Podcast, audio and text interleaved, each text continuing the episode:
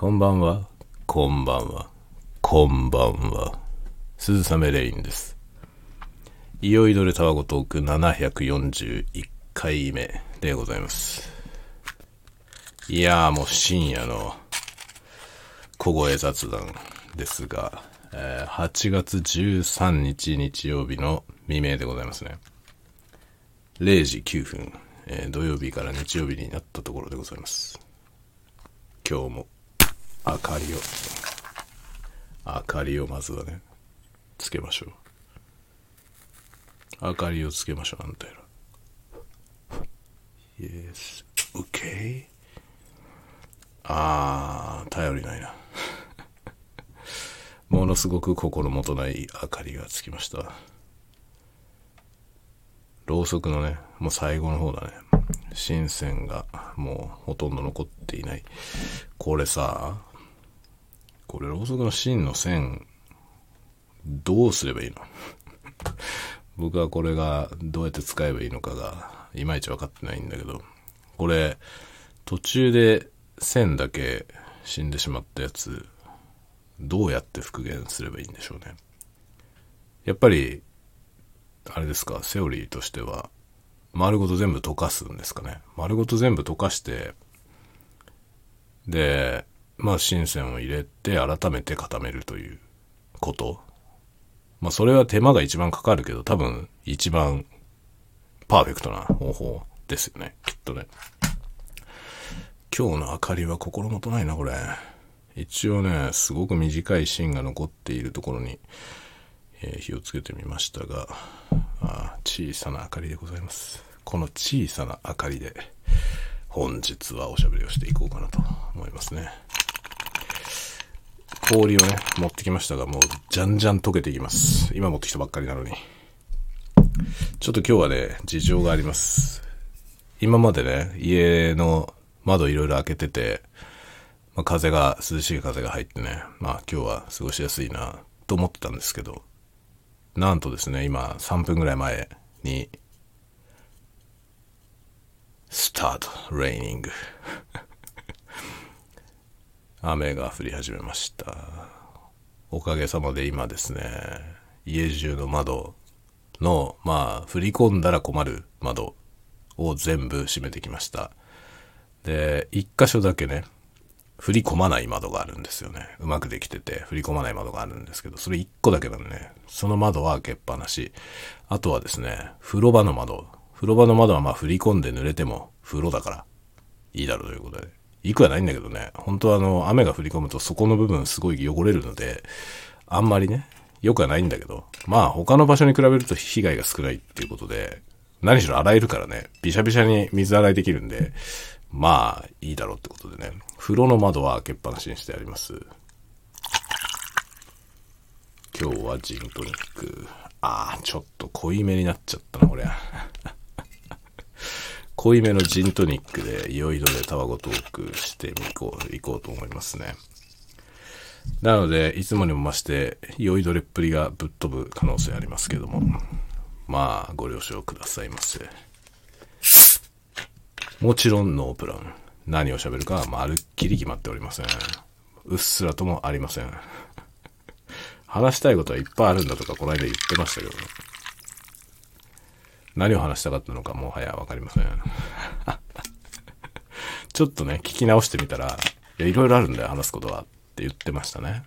僕が。何を話すつもりだったんだろうな、こいつはって思いました。数日前の自分なんてものは他人でございます。いいですね。どうですか？皆さんは。数日前に言ってたこと覚えてますか？やろうと思ってたこと覚えてますか？いや、覚えてんだろ、普通って。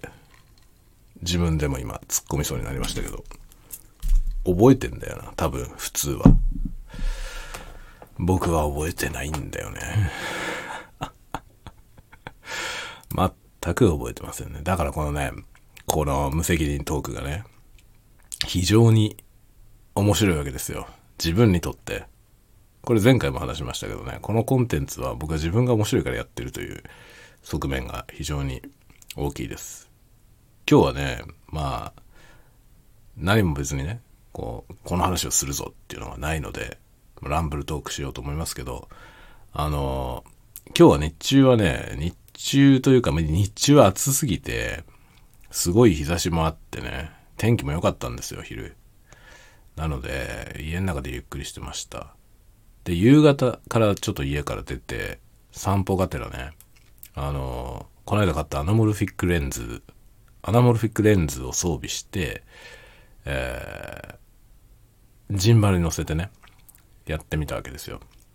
で、こないだね、えー、あれはいつだった ?7 月、7月の中ぐらいに、あのー、まあちょっとイベントがね、ロイズ、ロイズってあの、チョコレートのロイズっていう会社の、まあ社長が道楽でやってる、まあカーコレクションみたいなやつをね、公開するっていう、クラシックカーフェスティバルというやつ。まあ、毎年やってたんだけど、コロナで何年か間が空いて、まあ5年ぶりぐらいに今年やったんだよね。で、それを見に行った時に、ちょうど、あの、M3 マイクトラック、ズームのね、M3 マイクトラックっていうショットガンマイク型のレコーダーを買ったんで、それをね、いつものカメラの、まあ、XH2S っていうね、富士フィルムのカメラの上に、それを乗せて、その、まあ、オンカメラマイク状態にして、それを丸ごとジンバルに乗せて、撮影をしたんだよね。で、それは全く問題なくできたんですよ。ちゃんとバランスも取れて、上にでかいマイクをね、つけたまま、ちゃんと収録ができたんですよ。その映像はまだ、まあ、未編集というか、まあ、編集もしてないし、どこにも出してないんですけど、一応テストとしてやってみて、満足のいくものが撮れたんだよね。で、音もそこそこ、やっぱり良かったですね。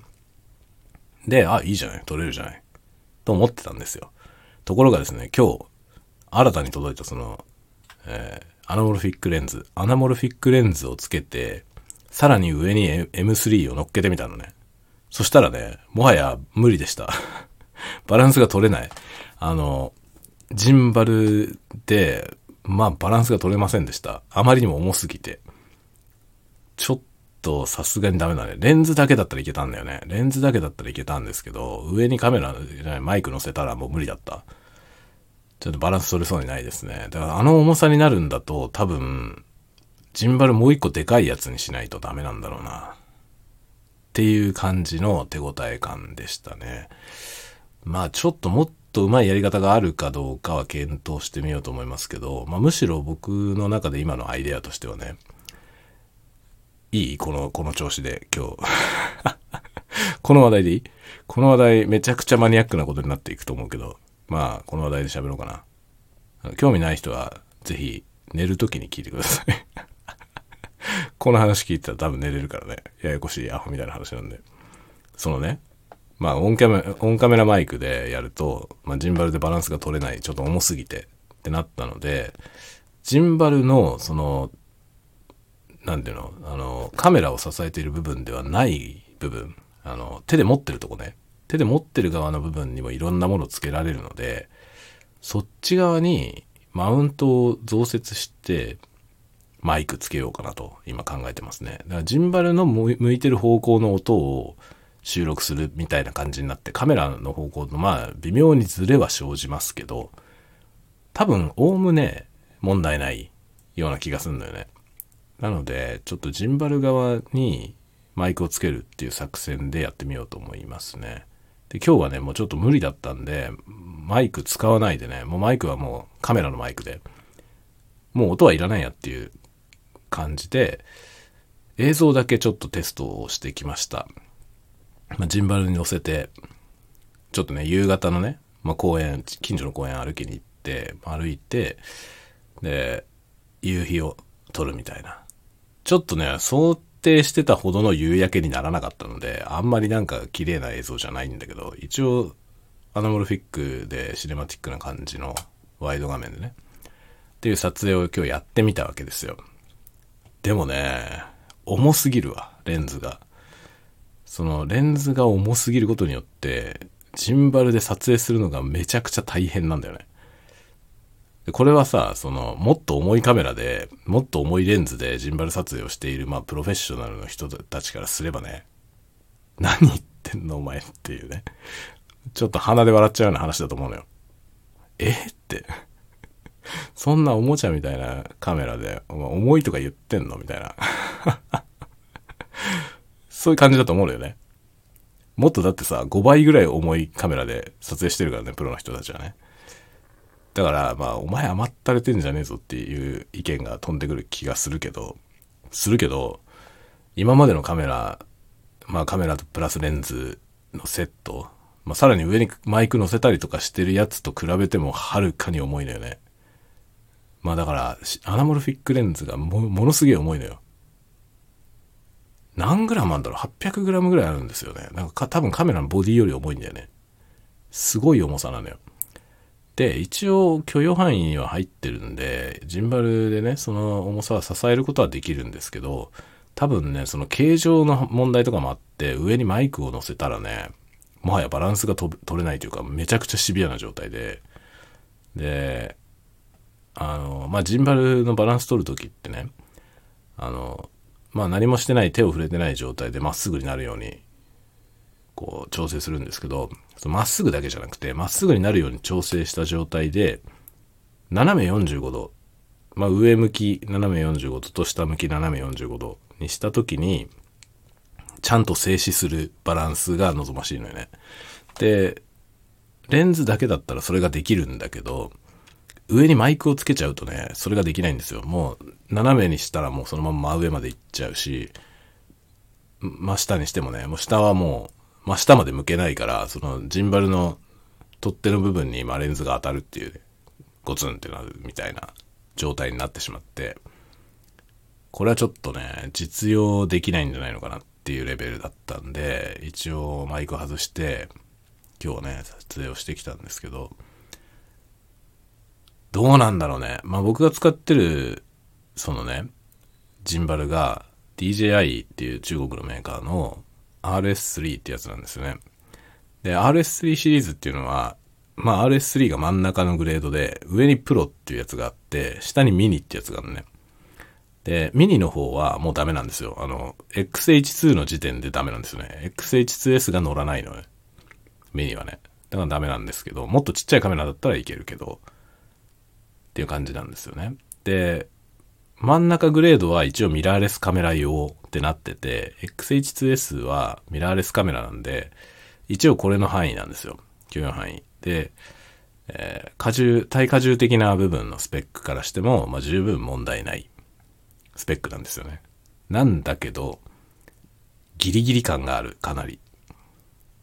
XH2S クラスで、しかもでかいレンズつけるとかっていうことになるんだったら、プロ版を買った方がいいかもしれないね。って今ね、ちょっと奮発してプロ版を買っとけばよかったかなと。今思ってますね。まあ、このね、アナモルフィックレンズが出てくるまではそんなことは一切思わなかったんですよ。全然これでいいじゃない。真ん中のグレードね。いいじゃないって感じだったんね。いくらだったかな ?RS3 が7万ぐらいで、プロだと13万ぐらいなんだよね。倍ぐらい高いんだよね。さすがに高すぎんだろっていうことで、まあ買わなかったんだけどね。プロ版だったらさ、フルサイズのカメラで、まあかなり巨大なレンズとかつけても全然 OK っていうぐらいのね、すごいジンバルなんだけど、まあでもジンバルそのものも重くなるから、オペレーションは大変になるんですよね。だからまあよしあしだよな。今日すでにね、RS3 プラスこのアナモルフィックレンズの時点で、重てえなと思いながら撮ったんで、まあ、これ以上重かったら多分僕はもう、億劫で、撮影しないだろうね。しに行かなくなっちゃうだろうなと思って。だったらまあこれでいいかっていうね、感じですね。ちょっとだから音声のことだけを別撮りする方法なんか考えます。ちょっとカメラの上に載せるのは無理っぽいんで、まあ、取っ手側だね。その、ジンバルの持ち手側の方になんかアタッチメント、まあそういうのはね、いっぱいいろんなメーカーからいろんなの出てるんだよね。汎用性のあるやつが。で、そういうやつでつけようかなと思っています。って感じですね。だからね、ちょっとシネマティックな映像が撮りたいけど、まあ、億劫だわ。めちゃくちゃ重いんだよ。レンズの重さっていうのが、まあこんなにも撮影に影響を及ぼすとは、正直思ってませんでしたね。だからね、あの、富士フィルムのね、まあ僕が XH2S と一緒に買ったというか、まあその後に発売されて、セットでね、使ってる富士フィルムの 18mm から 120mm のズームレンズ。あれめちゃめちゃ優秀だってことだよね。あのレンズ、描画も素晴らしいし、で、まあズームしてね、ズームしても画角変わんないし、で、まあ絞りがね、ずっと全領域同じだから、2.8通しなんで、まあ、開放絞りで撮影してても、ズームしてもその開放値が変わらないっていうね、レンズなんですよ。だから非常に使いやすいんだよね。それでいて重さが半分だよ。アナモルフィックレンズの半分の重さだから、本当によくできてるんだなと、感心しますね。アナモルフィックレンズ重すぎるよ、本当に。ちょっとばかりひどいね、重すぎますね。で、まあ、ムービーカメラ用だからさ、ムービーカメラ用とかいうか、ムービー用と用だから、まあ、基本的にはこれは動画を撮る人が使うレンズだと思うんだよね。で、だとすると、やっぱり、ジンバルで持ったりとかね、するじゃない。それは辛いよな、こんな重かったら っていうのはね、ちょっと、思いますね。もうだからあれだよね、ショルダー、ショルダーアーマー的なやつ、あの肩からさ、肩に乗せて支える、しかも両手で持って支えるみたいな、ハンドルがついてるやつね、巨大な。ああいう風なシステムにして、ジンバルをね。で、肩から担ぐんだろうね、きっと。そういう風にすれば、撮影がね、より楽にできると思いますけど、まあ、どんどん大掛かりになっていくからね。もうなんか限界値だな。僕はこの今のセットよりも、重厚なことにするのは、嫌だなっていう思いがあるんで、まあ今のね、この範囲で、ハンディで撮れる範囲で、やろうと思いますけどね。ちょっとね、でもね、外の映像を撮るのは億劫ですね。あまりにも重い。というね、ことが今日分かりました。ちょっと近所に撮りに行っただけでこれだもん。ちょっとばかりね、苦しいわ。で、ASMR もね、ちょっと撮影してみようと思ってるんだけどね、今日もやろうと思ったのよ。やろうと思ったんだけど、まあ暑くて無理だ、やっぱり。部屋が暑すぎてね、今もめちゃくちゃ暑いんだけど、あの、お酒飲みながらね、氷入れてきてお酒飲みながらやってますけど、これね、窓が開けらんないからめちゃめちゃ暑いのよね。今、窓開けて心地よくやってたのにさ、雨降ってきたから。で結構雨降ってんだよ、今。おかげさまで窓閉めざるを得なくなって、窓閉めちゃったからめちゃくちゃ暑いんだよね。で、今、もう汗だく。まあそんな感じでね、今日は夕方、アナモルフィックレンズの試写をしてきました。で、帰ってきて、晩ご飯ね。晩ご飯はいつものね、お昼みたいな、やっつけパスタを食べて、あと残ってた、冷蔵庫に残ってたものの賞味期限近そうなやつを食べて、という感じでしたね。あ、あの、一つ前のやつを聞いてない人のために補足すると、今ね、家族が、僕以外の家族がみんな、あの、奥さんの実家に遊びに行ってるんですよ。で、僕一人で留守番してるんで、あの、食生活がひどいことになってますね。土曜日は僕朝、朝はみんなと一緒にご飯食べて、で、みんな、みんな見送って、昼食べ忘れ、夜はやっつけパスタと残り物、みたいな感じで終わらせました。で、今日、まあ夜はそんな感じだったから、明日もう一日ね、あの、日曜日。まあ明日も日曜日だから多分ひどいことになって、で、月曜日は会社行くんで、まあ朝適当にやって、会社行って、お昼は、まあね、どっかコンビニで買って、会社で食べてみたいな感じですね。で、また夜ね、明日の夜、月曜の夜もまだ帰ってこないから、月曜の夜も僕一人。で、またなんかやっつけパスタかなんか食って。というね、ことが15日まで続きます。という夏休み。いいですね。こういう。まあ、一人暮らしみたいなもんだよね。まあ、た、たまにこういうね、プチ一人暮らしみたいになることがありますね。でもね、暑すぎても無理だわ。暑すぎるから何もできねえんだよな、本当に。だこういう時にさ、本当は動画撮影とかしたいんだけど、家の中のね。家の中で撮る動画撮影をやりたいんだけどね。もう今日もね、セッティングしたんだよ。セッティングして、カメラもセッティングして、で、マイクもセッティングしてね。で、今僕のね、背中の後ろにそのセッティングされた状態の環境があるのよ。あるんだけど、もうやろうと思ったんだけど、もうダラダラダラダラ汗出てくるからさ、こんなん撮影できねえわと思って。で、結局やめてこれを収録してんだよね。で、今これを汗だくになりながら収録してる。で、この涼しげなね、ジンを飲みながら。という感じでやってますね。だから夜はね、もうそれで気力が萎えたことによって、もう何もする気が起きなくなったんで、またミッションインポッシブル見てました。ミッションインポッシブル今日は2と3を見ました。何をしとんねんお前って感じだよね。でもね、懐かしい。本当に。2000年代ですね、2、3。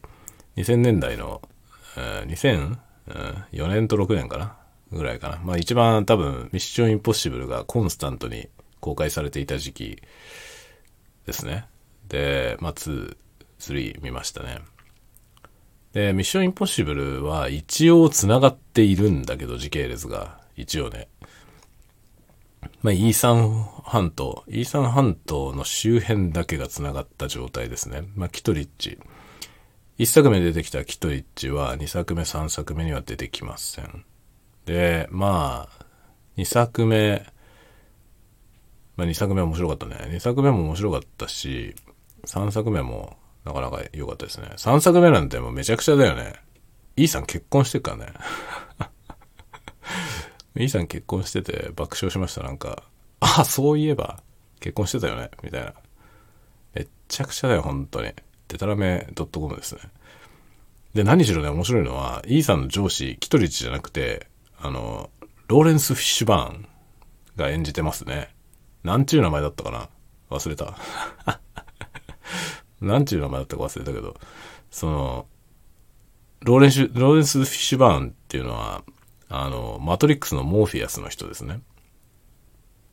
で、マトリックスが1999年からスタートして、で、まあ、ミッションインポッシブル3って確か2006年くらいなんで、マトリックス一段落したぐらいの頃ですよね。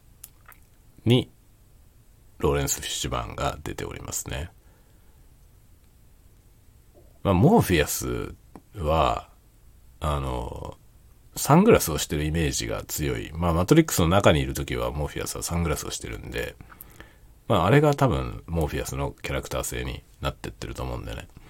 で、それからすれば、メガネをしてないローレンス・フィッシュバーンは、なんかローレンス・フィッシュバーンなんだよ。モーフィアスっぽくはないね。だからローレンス・フィッシュバーンなんていう人はもう本当にモーフィアスがあまりにもハマり役すぎて、で、あれでしかもブレイクしちゃったから、もうモーフィアスの人だよね。ローレンス・フィッシュバーンっていう名前を知らなくてもモーフィアスは知ってるっていう人が多いと思うんだよね。だから出てくると、あ、モーフィアスって言われちゃうと思うよね、結構ね。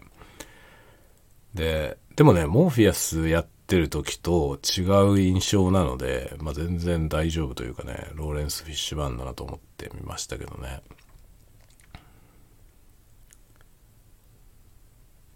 まあ、キャスティングがどんどん変わっていきますよね。ミッションインポッシブル。なんか、だからルーサーってすごいよね。一作目からずっと出てんだよ、ルーサー。ルーサー、ルーサーとイーさんだけだよね、ずっと出てんのは。2の時なんかまた結構入れ替わってたけど、結局ルーサーはいたんだよね。で、3もルーサーはいて、で、今回から、その3からベンジーが出てきますね。ベンジャミン。あの、誰だっけ 顔は明瞭に覚えてんだけど、ベンジー。ベンジーは今もずっと出てますよね。だから3からずっと出てるのかなそのベンジーね。あの有名な俳優さんね。忘れました。本当に覚えらんねえんだよな。名前が。名前も覚えらんないし、作品のスペックとかも全く覚えらんない。タイトルも覚えらんない。だからなんか映画ファンの人たちと話してるとさ、映画好きな人たちね、すごいじゃないデータベースのように何でも知ってるじゃないあれすごいよね。よくそんなに全部覚えられるねと思うんだよね、僕。僕は映画好きで映画めっちゃ見てるけど、覚えてないもん、何も。誰が監督してるとかも一切覚えてない。だからミッションインポッシブル3って、JJ エイブラムスでしたね、監督。知りませんでしたよ、僕。今日まで。今日まで知りませんでした。2がジョン・ウーなのは知ってたんだよね。2がジョン・ウーなのは覚えてたけど、3が JJ エイブラムスなのは知らなかった。えー、と思って、JJ エブラムスじゃんと思って。JJ エブラムスっていうのはね、その後、スタートレック、スタートレックのあの、リメイクのやつ。リメイクというか、新しいやつですよね。あの、ビギンズみたいな。カーク船長が若い時のやつ。クリス・パインがカーク船長やってるやつのやつを監督したよね。JJ エイブラムス。で、その後、スター・ウォーズも監督して、スター・ウォーズとスター・トレックと両方監督するってことあるのっていう、まあ、そういうね、すごいことになりましたね。JJ エイブラムス。JJ エイブラムスは、なんか、この間もね、あの、アナモルフィックレンズの話でちょうどね、タイムリーでしたね。アナモルフィックレンズのあのフレア、レンズフレアといえば、JJ エイブラムスという、JJ フレアとか言われているぐらいね、彼が対応してるやつです。で、今日見てたミッションインプッシブル3では、そんなに顕著ではなかったね。JJ フレアはあんまり出てきませんでしたね。ほんと何回か数えるぐらいに印象的なところありましたけど。しかしね、演出はうまいね、やっぱり。とても。とてもうまいなと思うシーンが何箇所かありました。うん、まあ、いいねと思うようなね。ところありましたね。3。めちゃくちゃな話だったよね、3もね。だんだんひでえ話になってきますね。2の時もだいぶひどかったし、3もひどいですね。で、次がこうナンバリングじゃなくなっていくんだよね、4からね。ミッションインポッシブル4っていう映画あるの？ないよね、多分ね。4はローグネーション？かな？わかんないね。ちょ、何にもわかんない、本当に。僕はね、映画のスペックを何も覚えてない。で、なんだ、アカデミー賞とかさ、その、なんだか賞のね、なんとか賞を受賞したとかさ、そういう情報もあるじゃない？もう一切わかんない。ちょっとミッションインポッシブル、まあ、ウィキペディアを調べますよ。ミッションインポッシブル。ミッションインポッシブル。えーと、違うよ。あれミッションインポッシブルの作品のウィキみたいなやつないのか最新作が今ね、公開中でしょ？だからそればっかりヒットするわ。ミッションインポッシブルってやって、今。もう検索結果の2ページ目もずっとデッドレコーディングの話ばっかり。なんだよ。ミッションインポッシブルの作品リストみたいなやつないの？これはもう作品リストも入れないとダメだ。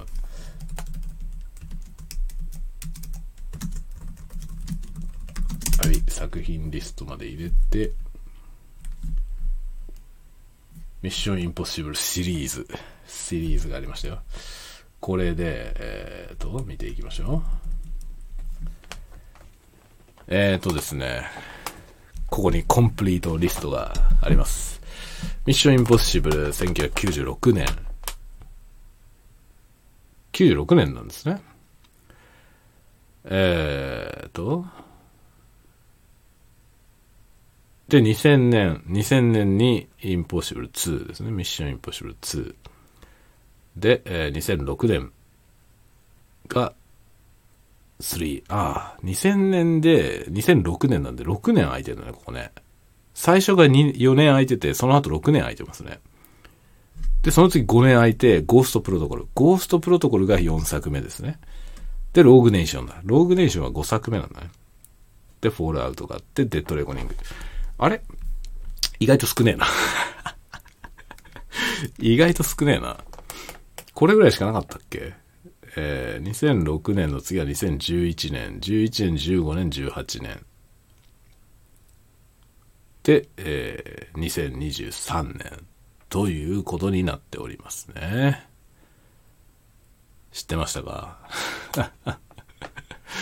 ミッションインポッシブルがでかい話になってくるとみんな知ってるって話もあるんだけど、僕は知らないんだよね。で、全部ね、一応見たことあんのよ。見たことあんだけど、もう怪しいからさ、今、再度見直してんだけどね。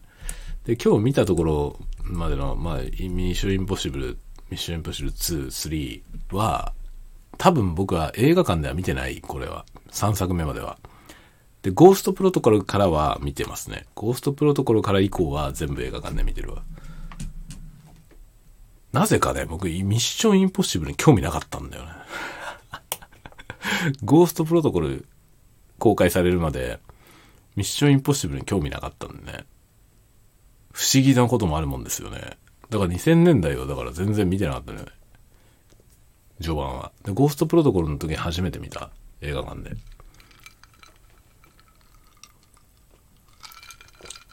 というね、変な、変な経緯がありますけどね。で、その後遡って、ワン、ツー、スリーを見てっていう感じなんでね。だからワン、ツー、スリーも見たことはあって、今回久しぶりにね、今、見直しているというところですね。ゴーストプロトコル以上、以降の話は大体覚えてるわ。映画館で見たから。話は覚えてますね。ただ俳優の名前とか、そのね、何の賞を取ったとか、一切わかんない。どれ、誰が監督してるとかも一切わかんない。そういうことはどうでもいいんだよ。僕は映画の中身だけ見たいんだよね。中身を見ることは好きだけど、その付随してる情報には全く興味がないですね。そんなやついないんだよね。映画好きの人と話してると、本当にあの作品の誰々が監督しててとか、何年に何の賞を取ってとか、本当よく知ってるし、なんかその、公開年度とかもよく知ってんのよね。何年の公開の映画でって、誰が監督でとか、誰が主演でってよく知ってるんですよ、みんな。だ僕はなんか映画のね、映画の、まあ映画好きだし、映画の同人誌作ってたこともあったし、まあ、今はね、映画のコラムをね、連載したりとかしてるんですよね。あの、仕事でね、やったりしてるんですけど、まあ、そんなんでありながらね、何にも知らない。本当に何も知らないんだよね。まあ、興味ないんだよね。その映画は映画が好きなんだよ。映画そのものが。だそれを見ることは大好きなんだけど、その付随してる情報にはあまり興味がないのよね。それはどうでもいいわっていう。だから、賞に興味ないんだよね。映画が大好きなのに、アカデミー賞とかどうでもいいのよ。アカデミー賞、カンヌ映画祭とか、全く興味ない。どれが受賞したかとか、そのど、どうでもいいのね。だけどあれってなんだろうね。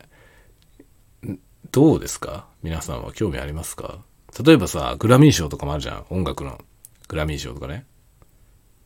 日本で言えばレコード大賞とかあるでしょ？興味ある？芥川賞とかもあるじゃん。文学賞いろいろあるじゃないですか。文学賞。興味ありますか？う正直どうでもいいんだよな、僕。あの、何が芥川賞を取ったとかさ、何がレコード大賞を取ったとかどうでもいいんだよね。その作品には興味がある。作品は好きだけど、作品を読むことは好きなんだよね。だから芥川賞とかどうでもいいんだよね。賞を取ったかどうかとか、そんなことはどうでもよくて。だから映画も、賞を取ったかどうかなんてことはどうでもいいし、どこにノミネートされたとか全く興味ないのよね。でもアカデミー賞で何部門ノミネートとかいろいろそんなさ、ことをみんな言うじゃない。で、それをさ、作品側もそれを宣伝文句にしてくるでしょ。何部門ノミネノミネートされてるとか。どうでもいいよね。それノミネートされたかされないかに関わらず、作品の面白さは変わんないじゃないからノミネートいっぱいされたら面白くなるわけじゃないじゃないもうできてる作品だからね。そのできてる作品の客観的評価でしかなくて、そんなもんどうでもいいのよね。僕がどう評価するかしか興味ないのよね。だから、ああいうアカデミー賞とかね、あれ多分作ってる人は励みになるんだと思うけど、まあ、正直僕見る側としてはどうでもいいわ、本当に。アカデミー賞の監督賞ね、取ったって言われたらさま、監督賞取ったから面白いかなとは思わないんだよな。全く別にどうでもいいんだよね。何も受賞してなくても面白い作品もいっぱいあるしさ。特殊効果賞とかなんか言ってるけどさ。そんなもん取ってなくても特殊効果すごい作品もいっぱいあるしね。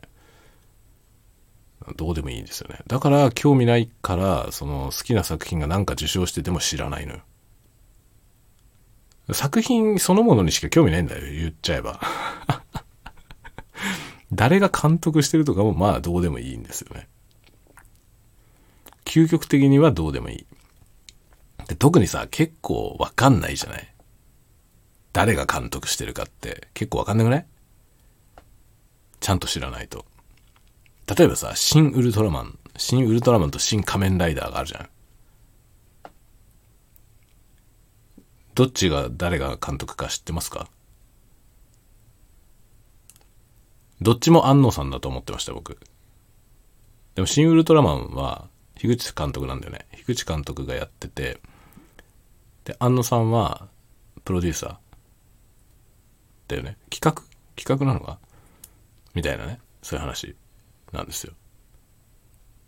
どうでもいいんだよね 別に誰が作ったかとかは良くて、面白ければそれでいい。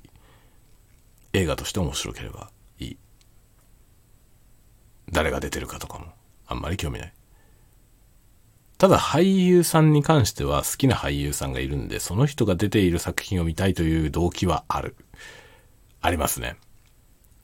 で、監督でもまあまあ稀にあるね。この人が監督してる作品だったら見たいというのは、ごく稀にありますね。というか多分、押井守監督だけ。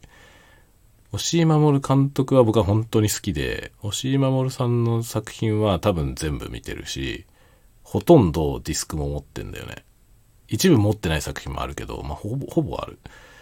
で、書籍とかもいっぱい持ってますね、めっちゃ。大好き。でそんな監督は押井さんだけなんだよな。だから押井さんが監督したって言われたら何が何でも見たいと思うけど、それ以外の監督でそういうふうに思う監督はいないんですよね。好きな作品はいっぱいあるよ。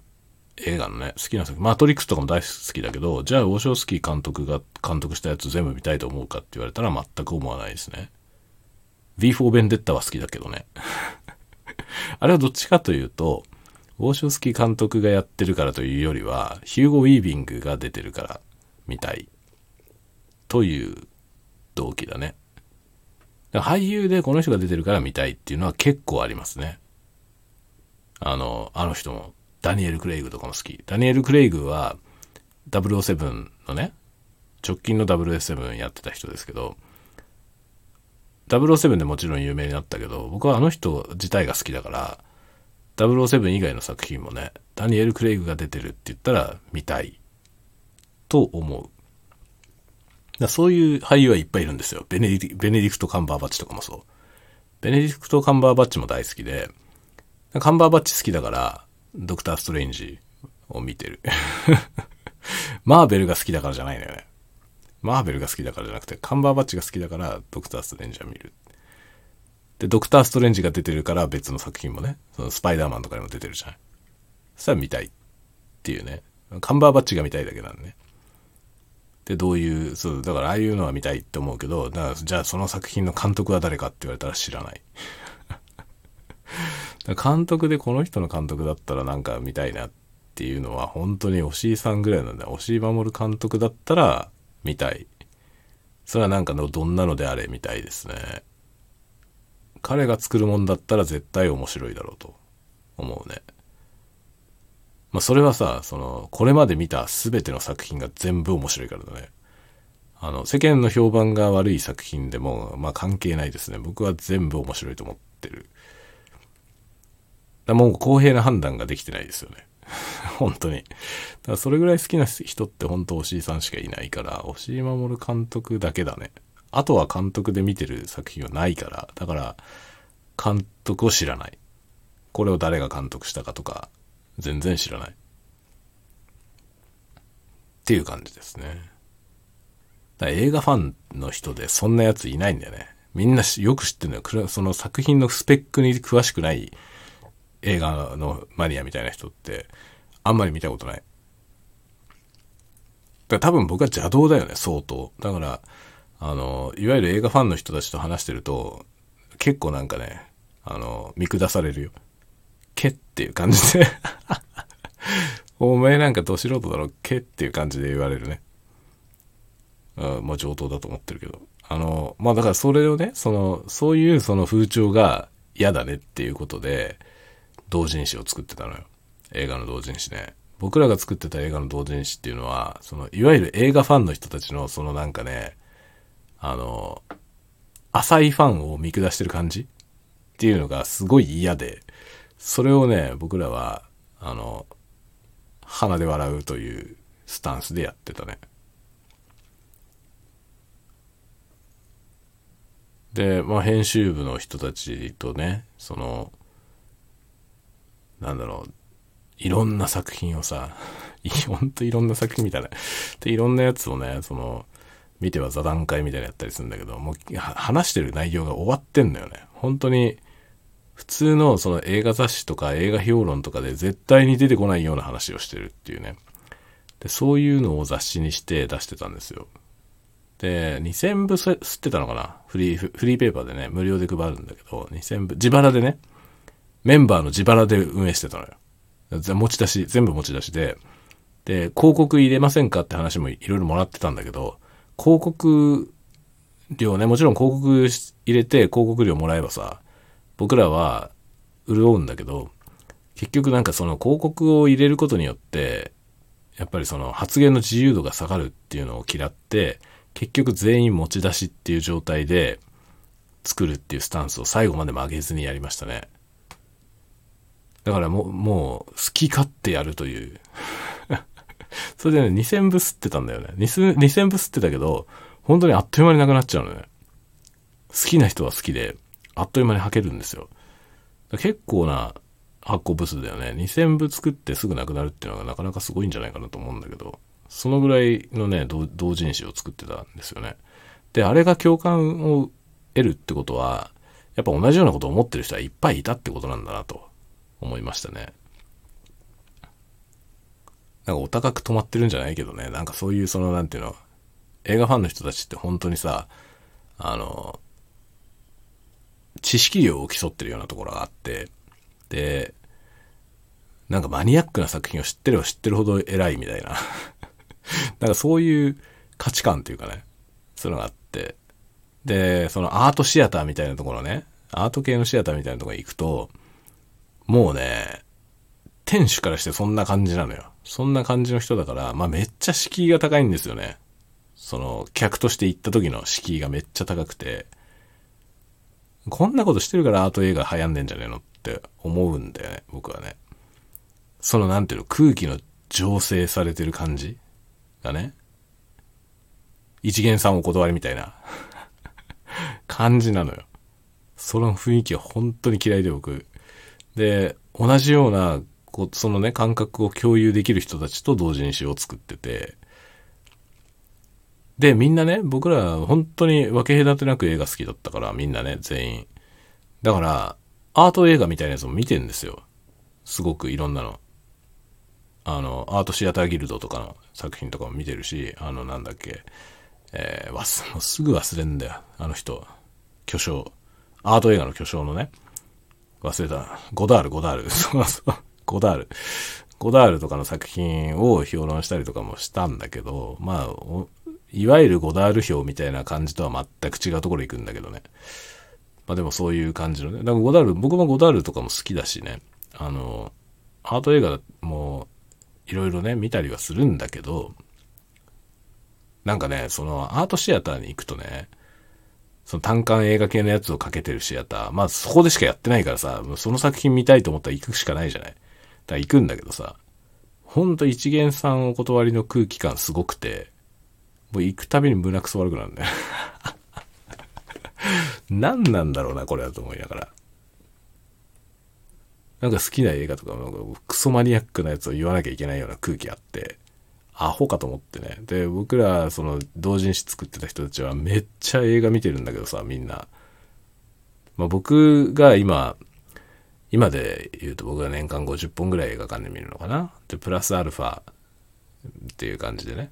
で、まあ見てる本数として年間で100本行くか行かないかぐらいなんだけど、まあ100、100本っていうのは少ないんだよね。その映画ファンの人たちからすると。で、まあみんなね、でもその同時にやってた仲間の人たちも、映画館で100本以上見てんのよね。150本ぐらい映画館で見てんですよ。年間で。年間でだよ。1年で150本見るってことは、まあなんだろう、単純計算で、2日から3日に1回ぐらい映画館に行ってんだよ。そのぐらい見ないと150本見れないんだよ、映画館で。その映画館で150本見てるような奴らなんですよね、そこにいる人たちもね。で僕は一番少ないぐらいの、見てる本数が。一番少ないぐらいの感じなんだけど、でもその人たちもみんなね、そのアートシアター系のところに行って、そのあの空気嫌だよねっていう話とかね。で、かといって一方でシネマコンプレックス、あの、でかいシネコンね。そのシネコンの方のあの空気も嫌だよね、みたいな そういうね、本当にわがままな奴らばっかりで、そのいろんなそんなことをね、言いながら、あの、同人をね、作ってましたけど。まあだから僕はね、そういうのやりながらね、好きな映画は何かって聞かれたら、まあ、いつもマトリックスって答えている。そうするとね、本当にね、面白いよ。あのね、好きな映画何って聞かれた時に、まあ映画す、すごい映画ファンでさ、毎週映画館行ってるとかいう話になるとさ、その、まあ映画マニアの人みたいな人と出会うこともあるわけよ。で、そういう人と出会った時に好きな映画、一番好きな映画って何ですかって話に大体なるじゃない。で、なった時に、僕マトリックスって言うのよ。まあマトリックス実際大好きなんだけど、あの、本当に一番好きな映画はイノセンスなんだよね。星井監督のイノセンスが一番好きなんだけど、イノセンスって答えても面白くないから、マトリックスって言ってんだけど、マトリックスって言うとね、めっちゃ面白いのが、もうね、マトリックスって言った瞬間に軽蔑モードに入るやついるのよね。何言ってんのこいつ、けみたいな。あ、そういう方向なのね、あんたはって言って、いきなり見下してくる感じの人がめっちゃいますね。面白いよ。スター・ウォーズとかね。スター・ウォーズが好きとか、あの、アベンジャーズが好きとかね、そういう感じのことを言っとくと、もうけ、けっていう態度になるやつがいっぱいいて、それがバロメーターになるから面白いですね。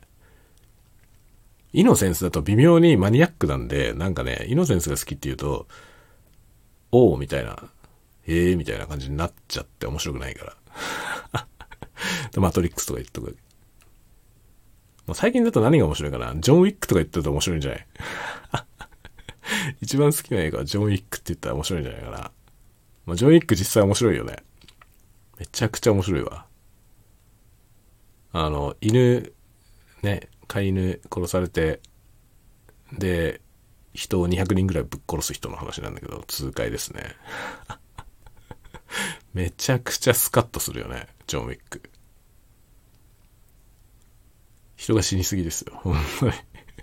ジョン・ウィックはなんか、うん、あの、昔のね、スティーブン・セガールの映画みたいな感じだよね。スティーブン・セガールの映画もめちゃめちゃ人死ぬからね。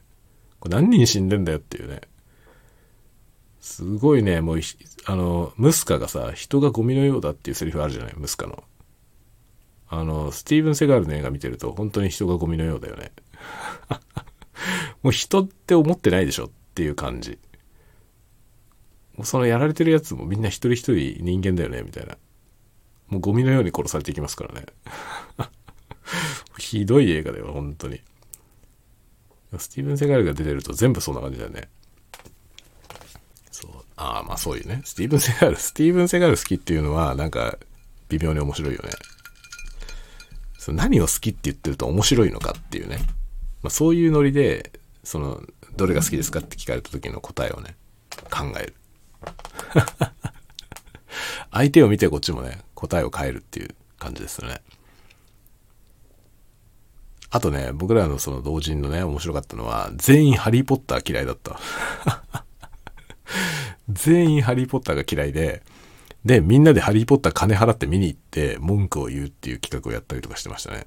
ハリーポッター何が嫌いかっていう記事をひたすら 書くんだけど、まあ、全員ちゃんと公開のね、初日とかにお金払って見に行って、その上で文句を書くというね、ことをやってましたね。あれは面白かったな。結局さ、なんかその嫌いだっていうね、例えば嫌いな映画について話すっていう時に、その、何が嫌いなのかを話すためにはさ、その映画をよく知ってなきゃいけないわけだよね。っていうか知ってないと言えないんだよね。で、結局さ、その嫌いってことはさ、嫌うだけ知ってるってことなんだよね。嫌えるだけの情報を持っているということで、あるじゃない。興味がないっていうのが、まあ、前にもね、僕どっかで話したことあるような気がしますけど、コンテンツを作ってる側のね、そのクリエイターとして、まあ、一番最低な、その、観客の反応っていうのは無関心ってことなんだよね。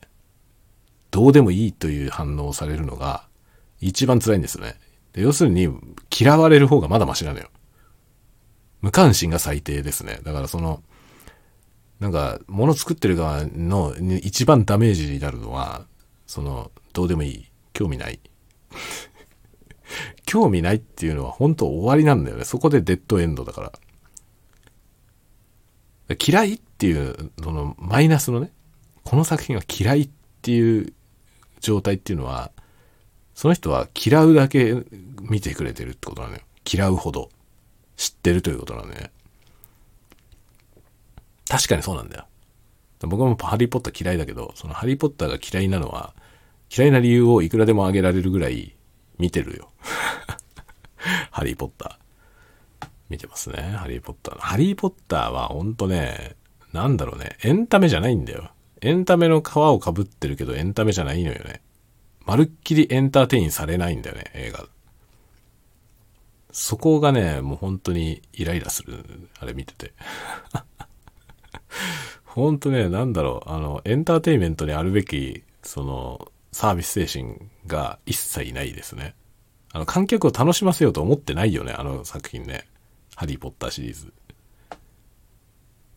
あれ、ものすごいなんかね、独りよがりなんだよね、作り方が。脚本とかがね。だから、それをめでる人たち向けなんだよね。結局そのエンターテインしようという姿勢は、まあ、作り手にはほぼないと感じる僕は。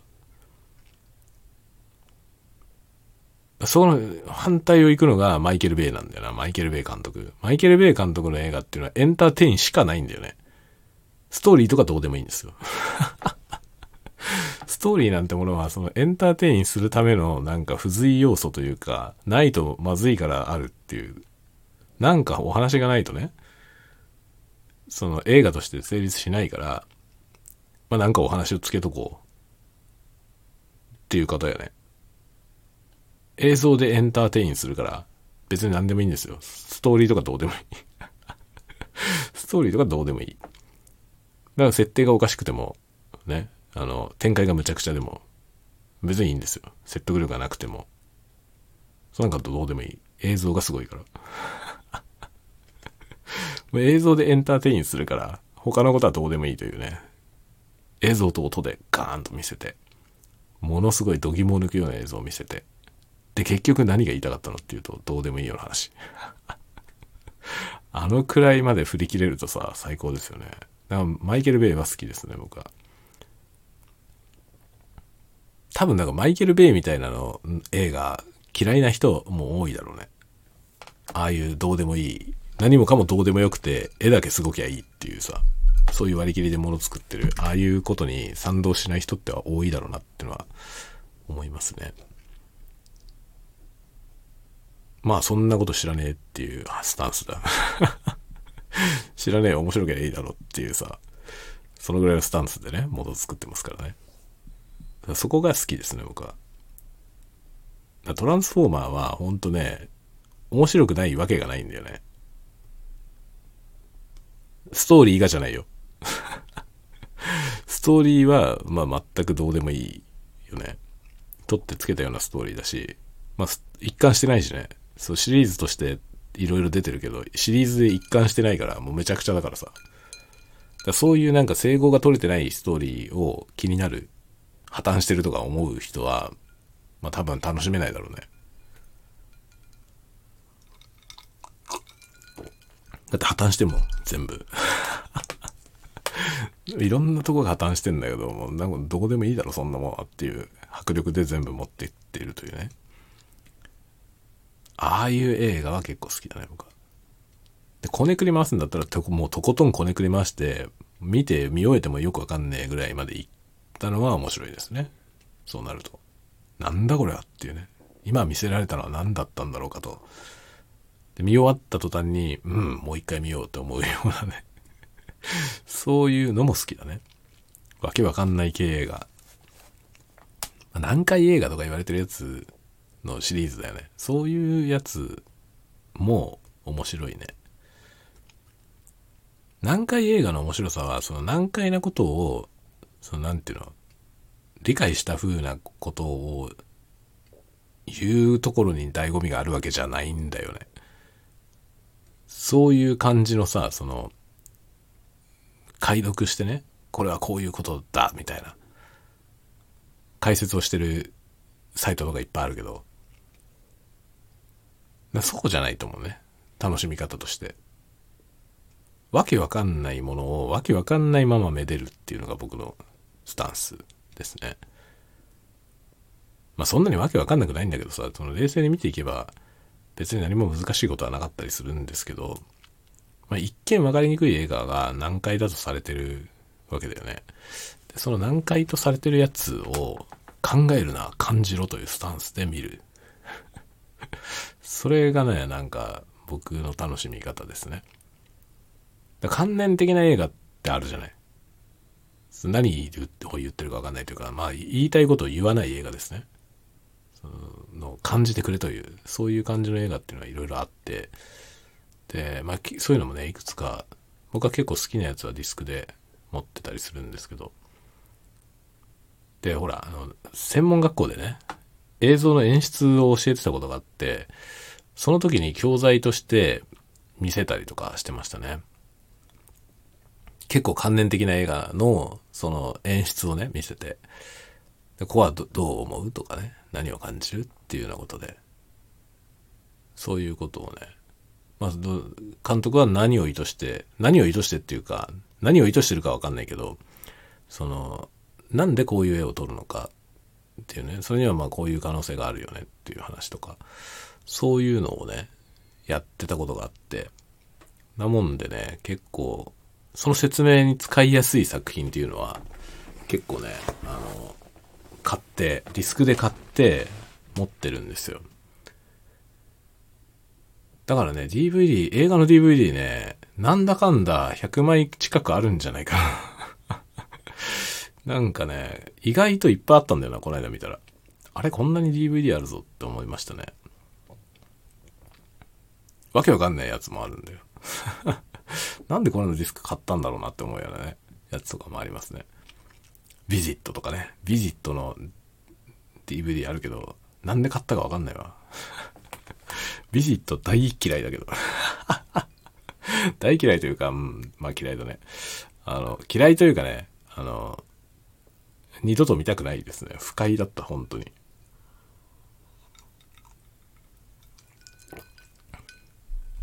それはね、あの、作品が悪いわけじゃないです。作品がダメなわけじゃなくて、むしろ良すぎんだよ。作品が良すぎて、まあ、不快指数がめちゃくちゃ高いですね。っていう感じで、もうもう二度と見たくないけど、エンドロールが最高に面白かったんだよな。ビジット。なんで買ったんだろうなんで買ったかわかんないけど、それはね、授業の題材とかにも使ったことないんだよね。なのになぜか買いましたね、DVD。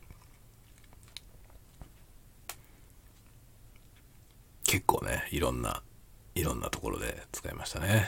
演出の話をするときにね。まあ、演出もね、映像演出って学べば学ぶほど面白い世界なんですけど、やっぱ映画をね、そういう視点で映画を見るっていうのも面白いよっていうようなね、そういうことを学生に教えたりしてましたね。特にあの、まあ、映像のクリエイターを志すような学生さんたちによくそのプロフェッショナルの人たちがアドバイスとしてね、とにかく映画見ろっていうわけですよ。先人のやっぱり作ったもの。そこにはいろいろなノウハウが詰まっているから、何よりも勉強になると。映画見ることが。何よりも映画を見て、えー、ね、たくさん見ることで学べるものがあるよと。というアドバイスをするわけだよね。プロフェッショナルの人たちが。それで、おお、そうなのかと。じゃあ映画見るぞ。つって、まあめっちゃ映画見てる人たちが割といるんだよね。学生さんの中にね。だけど、多くの人は映画を見てるだけになっちゃってる。結局ね、その、プロの人たちが映画を見て学べって言うんだけど、どうやって学ぶのか、何を学ぶのかというその視点がない状態で、いくら映画見ても、ただの客なんだよね。それはもう本当にただ映画ファンになっちゃうわけ。で、じゃあ、どういう風にして映画を見れば、そこから何か学ぶことができるのかみたいなことを、僕は授業でやってましたね。いろんな人が言うじゃんって、とにかく映画見なさいって言うじゃん。ほんで映画見て何か得られるっていうね。得られないんですよ、多くの人は。面白かったで終わっちゃう。で、まあそれをね、じゃあどうすればいいのか。どのように映画を見れば、そこから学ぶことができるのかみたいな、そういうことをね、いろいろ教えたりしていましたね。で、実際やってみせて、この映画、映画のシーンをひっきりにて持ってってさ、その授業でね、これはこのシーンを見て、まずは見てください、みたいなね。で、そこを解析していく。わずかなね、本当に1分とか、1分から3分くらいのシーンを見せて、そこから分析していくわけですよね。そこで何をやってるか。で、その1分の映像から学べることがものすごいいっぱいあるんだけど、その、それを実例を見せることによって学生さんたちがね、なるほどと思ってくれれば、あ、そうやって映画を見ればいいのかっていうのがね、伝わると、あとは自動的に自分で成長していけるからね、いいわけですよ。結局、なんか、指導のね、一番優れた指導っていうのは、その、指導がいらなくなる状態に持っていくってことだと思うんだよね。これはさ、多分いろんなあらゆる仕事であるんじゃないかと思うんだよね。その自分の仕事の究極的な目標は、自分がいなくてもその仕事が回るようにするということ。じゃないかと思うんだよね。だから先生っていう仕事であれば、先生がいなくても学生が自分で学んでいけるという状態に学生を育てるのが先生の究極の目標なんではないかと思うんだよね。つまりそれを達成していくと先生は失業する。これはみんなそうなんだけどね、どの仕事でもさ、自分がいらない状態を作るってことが究極の目標だとすると、それが達成された時自分はいらなくなるんですよね。で、その次のスキルを身につけていないと、そこで路頭に迷うという。で、結局、そうならないように、自分の仕事が奪われないように立ち回る人が結構いて、そのせいで世の中のイノベーションが停止しているんではないかという気もちょっとする。何の話？何の話？もうわけわかんない話になって、働き方みたいな話になってきたけど。なんか意味わかんないけど、そういうことをね、いろいろ考えている感じですね。だから映像の演出の話はね、結構面白いこといっぱいあるんで、なんかまあ、ぼちぼち喋っていこうかなとは思います。授業で喋ったようなことをね、今まで授業授業でやってきたようなことを喋ろうかなっていうのはちょっと思う。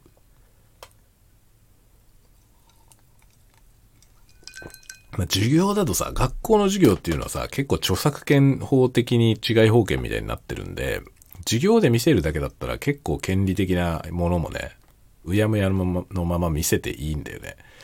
授業でしか見せなければ。その授業を収録してどっかに公開したりするとまずいんですけど、ただ授業としてやるだけであればね、その場限りでやるだけであれば、結構権利映像とかを使うこともできるんですよね。学校で使うという名目の中で。できるんだけど、だからそれをね、他のコンテンツにすることはまあ難しいんですよ。そんなん権利許諾降りないからね。って考えると実際の映像は使えないので、その喋ってた内容の部分だけ共有するみたいな ことはできるかなと思いますね。まあそれでいくとこういうね、ポッドキャストの中で喋っていく雑談の一環としてで、そうすると映画見てて楽しくなるというかね、あ、ここのシーンはこういう意図で作ってんのかっていうことが分かったり、逆になんだろう、そのセオリーと違うことをやってるシーンがね、お、ここはちょっと違うことやってるぞって分かるようになったりすると、なんか映画の見方もね、こうちょっと幅広くなるじゃない。それはなんか、充実したことなんじゃないかなと思ったりもするんですよね。そういうなんかね、あの、何かにつながっていくようなものをこのコンテンツでやれたら楽しいかなと。ちょっと思っています。ちょっとだけ。しかも酔っ払いながら喋ってるから今はそう思っているけれども、明日シラフになったらめんどくせって めんどくせってなってるかもしれませんね。では、そんなところで今日はこの辺で終わりにしようかなと思います。あのね、ろうそくはね、最初よりは元気についていますね。綺麗に明るく光っているよ。ではではでは、また次回のタワゴトークでお待ちしております。おやすみなさい。おやすみなさい。おやすみなさい。